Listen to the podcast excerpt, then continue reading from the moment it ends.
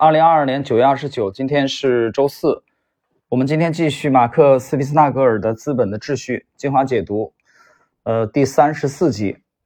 在三十三集呢，我们结束了本书第四章的学习啊。从这一集开始，三十四集我们进入第五章啊。第五章也是重中之重。其实从这个进入奥派啊以来啊，呃，它的内容其实精彩纷呈。但是我我不知道你的感觉如何啊？因为这本书对我影响的确非常之大。我们来看 第五章。首先，今天的三十四集呢是第五章的开篇的这个，等于是一个总论吧。第五章的题目是企业家的迂回之路。很显然，本书所讲述的重点在于以迂回方式获得的战略优势与间接手段以及最终目的或后果的关系。通过有意向某一个方向发展，以便能更好的向另一个方向发展，而避免采取太过直接的方式。我们通过历史上类似的战略思想概念，即从道家的势啊，这个势，天下大势那个势啊，到普鲁士的目标、手段、最终目的，逐渐进入奥地利学派经济学传统的核心——迂回之路。迂回之路就像势一样啊，又是这个势均力敌的势。作为一个平凡而普通的名词，它的哲学意义和在现实中的重要性被或多或少的掩盖了。它字面上的意思是绕道、间接或迂回路线，其在经济上的意义源于与卡尔·蒙格尔齐名的奥地利学派创始人之一欧根·冯·庞巴维克。庞巴维克在蒙格尔早期理论的基础上对其进行了解释和推广，之后慢慢提出了一些对价值、资本和利息研究至关重要的结论。其实，如果把这些工作留给门格尔，让理论封存于他的图书馆之中，加之对以前作品的不断修改，奥地利学派传统肯定会中途夭折。庞巴维克绝不仅仅是奥地利学派的追随者，也正是归功于他，奥地利学派才最终成为一个严谨的经济思想学派。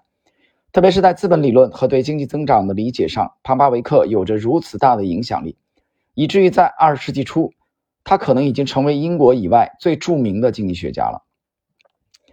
呃，括弧啊，因此人们难免会奇怪，为什么这个名字如今只在奥地利学派学者中广泛流传？庞巴维克所有重要的成就都源自迂回思想，通过引入不同的分岔路，有效的将整条路径整合起来。括弧，简单的说，就是通过向右来更好的向左。括弧，而不是迷迷糊糊的一路向前，在别人开始转弯时绕更大的圈。以求在转弯后超过对手。本书的思路也是如此，横跨千百万年、千百万里，从军事战略家到经济学家，从针叶树到企业家，迂回曲折，却一直在朝着我们预想的方向前进。停顿一下啊，这个读到这儿的时候啊，他谈到这个，呃，迂回曲折，但是一直在朝着我们预想的方向前进。其实这里边，呃，有的时候你。你可能觉得他好像在绕圈子一样啊，就没有直接直奔目标而去。这个其实就是奥派的一个非常突出的特点。为什么我特别特别认可呢？其实，但认可原因不止这个啊，绝不止迂回这个特点对奥派的认可。因为从这个他的身上，我们其实找到了，就是早年开始无意识的去去学《道德经》的啊，学习呃《道德经》的老庄的那个那种啊那种印记吧，或者说他们契合的地方。那么谈到就是迂回，谈到这个迂回曲折，但是一一直在朝着预想的方向前进。这个朝着预想的方向前进，它指的是一个大方向啊，这让我特别特别有感慨啊，尤其是今年，为什么呢？因为在呃零七年那这个零七年初一季度吧，重返啊三月份重返深圳之后，呃，在那个新的平台上，当时我回忆当年啊。那么接触了中金的那位首席研究员之后啊，那次碰撞以后对我触动特别特别大，当然很遗憾啊，嗯，他已经去世了吧？啊，前两年在在香港已经去世了啊，这位非常英年早逝，非常的有才华的啊，这个 这位毛军华。那么随后的。大概两年之后，也就零九年开始，啊，我就开始花了很多很多的精力啊，去研究股市以外的啊，就宏观的这这部分内容。也就是从那一年开始，啊，这个不自觉的，呃，我进入了另外一条路径，就是对宏观的这个很重要的这这方面的啊研究学习，呃，可以说倾尽全力。然后从零九年啊开始研究，那么整个这个时间跨越了大概五到六年的时间跨度，啊，随后大概在八年前，啊，大概在八年前，我迈出了很重要的战略的第一步。这第一步呢，其实回过头来看啊，已经过去了八年，八年的时间。呃，这就非常充分的能体现像今天的这个，我在重读第五章，他讲这个迂回的这个这个特点啊。这有时候你看起来在在你沉浸其中觉得是在迂回，其实他一直坚定不移的朝着这个大方向在啊在迈进，等于是其实一直在进步啊。你每年来看，他一直在进步，一直坚定不移的在推进。这个推进既是大势的推进，也是我们战略配置的推进啊，这是完全一致的。所以我觉得到今年，今年还有一个季度要结束的时候啊，我们回顾之前七八年来走过的路，就是下午跟我父亲通话啊，还谈到了这个话题。嗯，其的确心中的确是有一些感慨啊，有的说起来，呃，好像很轻描淡写一样，其实不容易的啊，因为这当中你要面临很多的质疑啊，你要这个，你要会面对一些纠结啊，但是最终你清楚啊，他一直在朝前不断的推进。OK，我们继续，这个前方就是我们预想的方向啊。我们继续啊，通过对一般战略思想的探索，我们建立了一种多元化的理解方式，从而模拟了资本家的运作方式以及生产过程的各个中间阶段。同样，我们将在最后几章中看到，奥地利学派投资方法采用了同样的迂回式资本运作方法，即从最初的表象预见未来的最终结果。这是一种通过在上游取势，又是势均力敌的势，而在下游容易突破的地点或时机充分发挥。在种子成熟之前就能预见的方法，很精彩啊！这个我觉得翻译的也很精彩啊。但是首先要感谢马克·斯皮纳格尔的原创啊。这这句话我我觉得有必要重复一遍。我重复一遍啊，这是一种通过在上游取势啊，你想象一下，在河河流或者长江的上游取势啊，这个势不可挡的势，势均力敌的势，而在下游容易突破的地点或时机充分发挥。啊，很精彩，非常精彩。那么取势的意思其实就是占占据战略主动的啊这种位置。那么下游突破的地点或者时机充分发挥，其实就是发力。啊，你取势不是为了一万年取势，取势的目的最终还是要发力的。就是说你你迂回迂回迂回的只是手段，不是目的，最终还是为了超越。你最终还是要奔着目标而去的。达到目的的，对吧？呃，这一点我觉得，如果你会围棋的话，可能更容易理解一些啊，更容易理解一些。OK，我们已经进入了 这一集的后半部分的内容啊，最后的这个三分之一的内容，一百二十五页的最后一个自然段。奥地利学派发展历程中的主人公是企业家，在庞巴维克的作品中，以承办者，呃，这个是萨伊的术语啊，直译过来的，出现。他们将生产所需的原料和生产要素等融合为一种暂时的资本结构。庞巴维克向人们证明，资本积累是一个连续的、用于满足市场需求的生产过程，通过慢慢积累优势来达到满足消费者这一终极目的。讲得很好啊，慢慢积累优势。这个慢慢积累优势，呃，我我我用股市的例子来打比方啊，散户是不屑一顾的啊，看不上的。听都不要听的，听都不要听。为什么觉得太慢了？这种优势的积累是逐渐的，它需要时间的，对？我刚才谈了一个，比如说我回顾了这个这个今天跟父亲通话以后，回顾了这个七八年来的呃这个呃思路啊，那么就谈到了这个，就优势它是慢慢积累的啊，它不是这个八天积累的，它不是八个小时积累的。它是慢慢在积累优势，那么最终超越，最终发力。呃，谈到这儿，我又想到了常识的问题，就是说，这个我记得在上海的时候，呃，跟这个营业部的这个，我记得有一回啊，在那大户室很早了，那是很早了，那是刚入行没几年的时候，刚到上海之后，大概是零三年吧啊，我零一年去的上海，那么零三年的时候接触到一位大户的时候，我们在聊这个事儿啊，那大户做的挺好，是营业部经理给我介绍的，哎，我就很想去跟他取经啊，去去跟他学习。但这人呢，他不太爱交流，不是很爱交流，就偏内向那种。但是他跟他当时有一番对话，给我印象特别深，在哪儿？他提到了两个字，嗯，什么呢？常识这两个字儿啊，从他嘴里讲出来啊，他给我讲常识。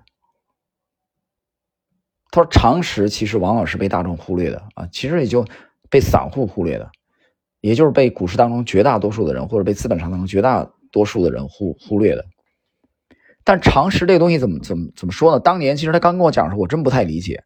我入入行时间也不是很长嘛，对吧？说起来是九七年开户，实际上乱七八糟中间这个学了又放下来，放下来又又学，兜兜转转，中间也没一直在搞这事儿。真正沉下心来研究学习是二零零一年七月二十七号到上海以后的事了啊，到上海拜师的事了。你想那才几年？那离我开户都已经过去了四年多了。这是零三年的事儿，所以他当时谈这个常识，我当时其实不是很理解，不是很懂啊。但是后来逐渐的我去琢磨他当时讲那番话啊，我忽然想到了常识为什么被大众忽略？因为常识这个玩意儿，其实它在绝大多数场合的，可以说在百分之九十五甚至九十九的场合下，它听起来就是淡而无味的。啊，就像这个《道德经》里边讲那个上士闻道，啊，中士闻道，啊，下士闻道。下士闻道以后什么表现呢？哈哈大笑，对吧？不以为然嘛，说你这你这玩意儿有什么稀奇的，对吧？这个他笑的是什么？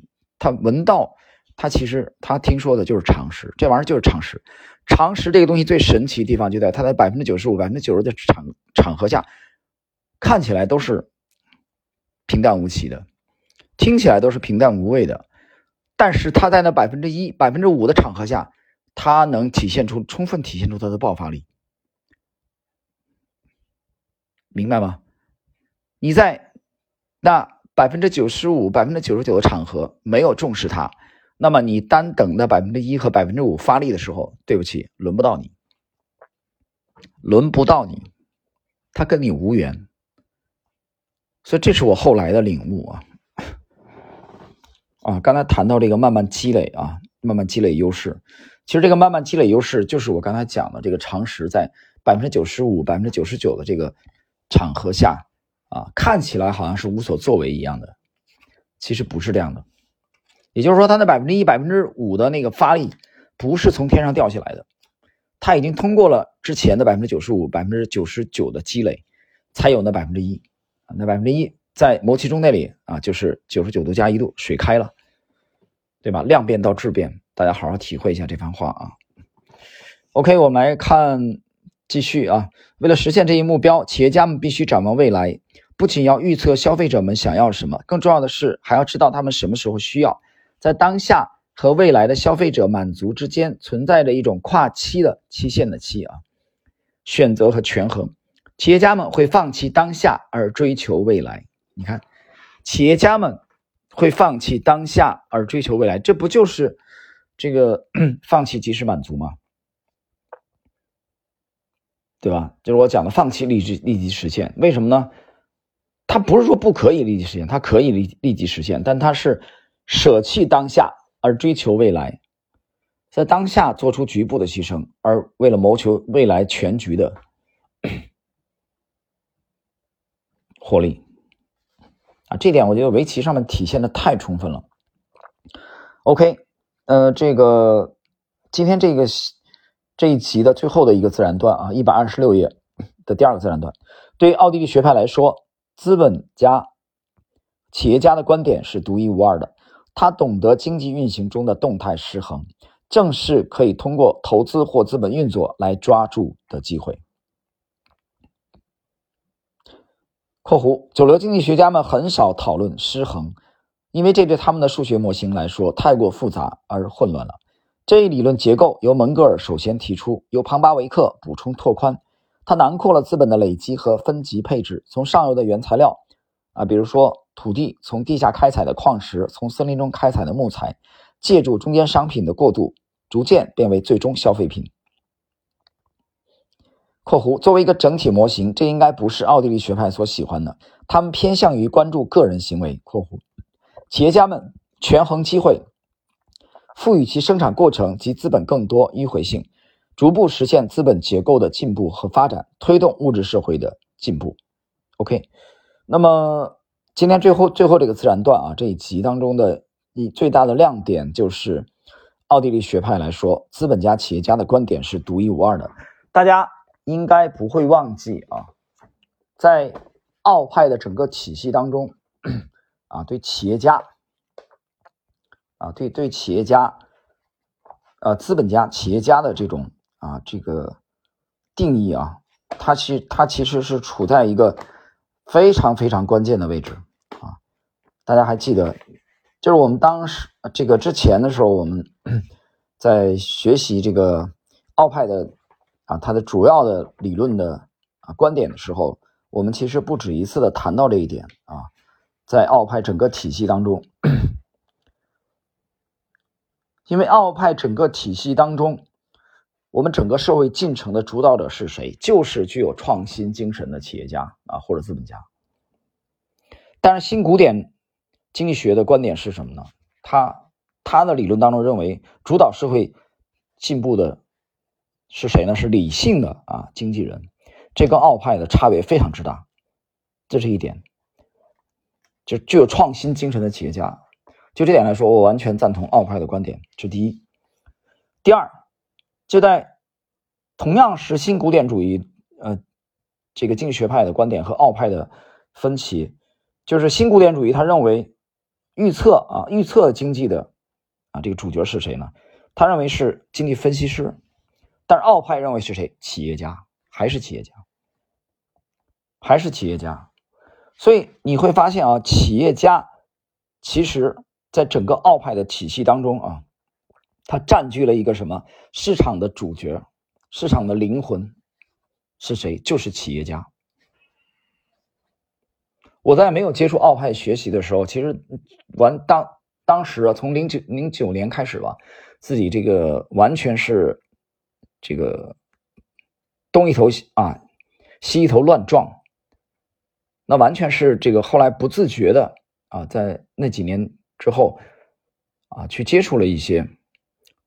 这个理论啊和思想，但是那都是比较模糊的，其实啊，或者说比较 粗浅的啊，没有成章法、没成体系的，但是具备了一些模糊的这种认识啊，就这个这个焦点其实逐渐的后来就集中到了啊两块第一个是企业家，就是也到了这个点；第二个到什么？就是私有产权，就私有财产、私有财产保护的问题，所以再后来。那么读到奥派的时候啊，我觉得是可以说振聋发聩啊，觉得相当的震撼。所以这两个点啊，对我后来的这个这个这个提升啊进步，其实起了很大的这个助推的作用，就助跑吧，或者说你你可以把它描述为加速的作用，就对企业家企业家精神的研究，对私有产权的研究，对私有产权。保护的啊，这种重视。那么第三就是对信用和契约啊，这个是在接触奥派之前啊，我已经摸索到了这个点，所以这三个点啊很重要。OK，时间关系，我们今天的第今天三十三十四是吧？三十四集，我们开了给这个第五章企业家的迂回之路开了个头啊，第一个小节。下一集开始，我们进入实证主义的起源啊，就开始来介绍奥派创始人当中啊早期的一位重要人物欧根冯庞巴维克。好了，今天我们就到这里。